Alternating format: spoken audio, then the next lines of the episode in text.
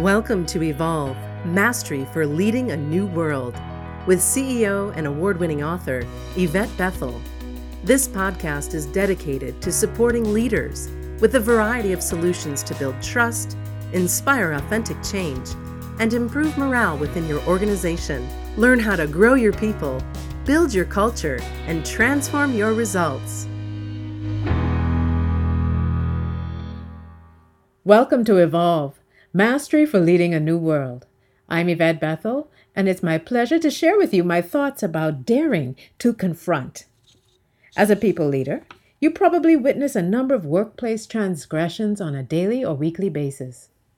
There are times when we choose not to address the indiscretions because the employee is a high performer or because he or she may challenge you if you confront them and you do not feel you have the skills you need to manage the confrontation constructively. Fear is a primary reason why leaders don't confront difficult circumstances, and as a result, situations can become cancerous or erupt uncontrollably.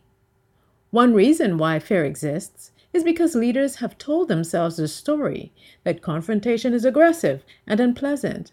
But this is usually the case when the leaders avoid the situation long enough, or if they engage the situation but lack the skills to facilitate healthy confrontation.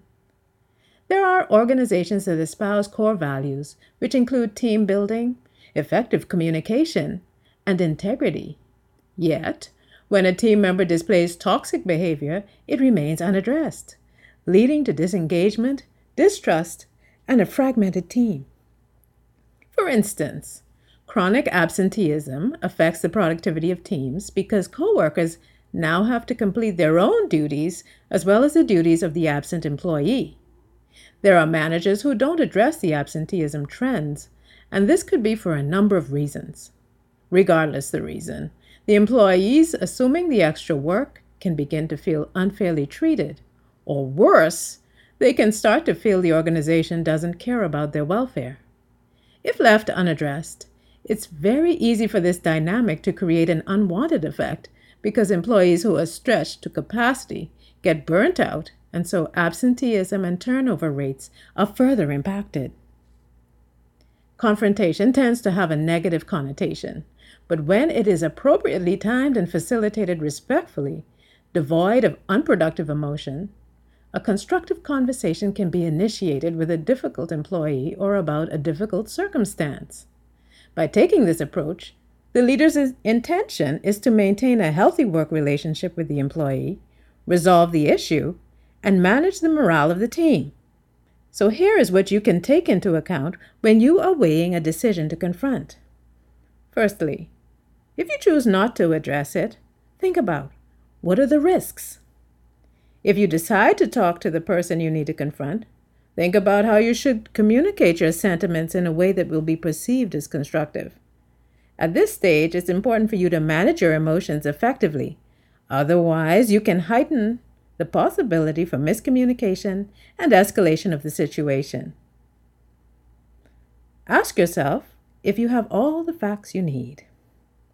And if you're not sure about how you will be perceived by the person you are confronting, ask an appropriate colleague to role play with you.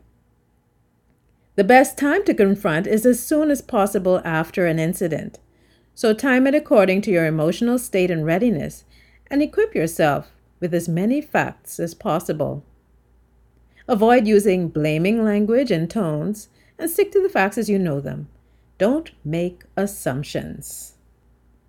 If the employee does not report to you, consider your desired relationship and decide if you should address the employee first in order to give him or her an opportunity to course correct. In a perfect world, positive reinforcement is an effective corrective path.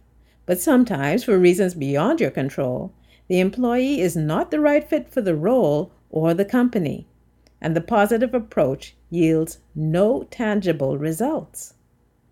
When there is a stalemate and no productive change in circumstances, it is time for you to confront your fears, as it may be appropriate to manage the person off the team. Managing an employee off the team may involve coaching or mentoring, depending on the quality of the relationship. Confronting unproductive circumstances or toxic employees stops them from becoming chronic problems. Your intention as a leader should be to create a high performing team, and this means you should dare to constructively confront situations so you can proactively manage team morale. Thank you for joining me at Evolve Mastery for Leading a New World.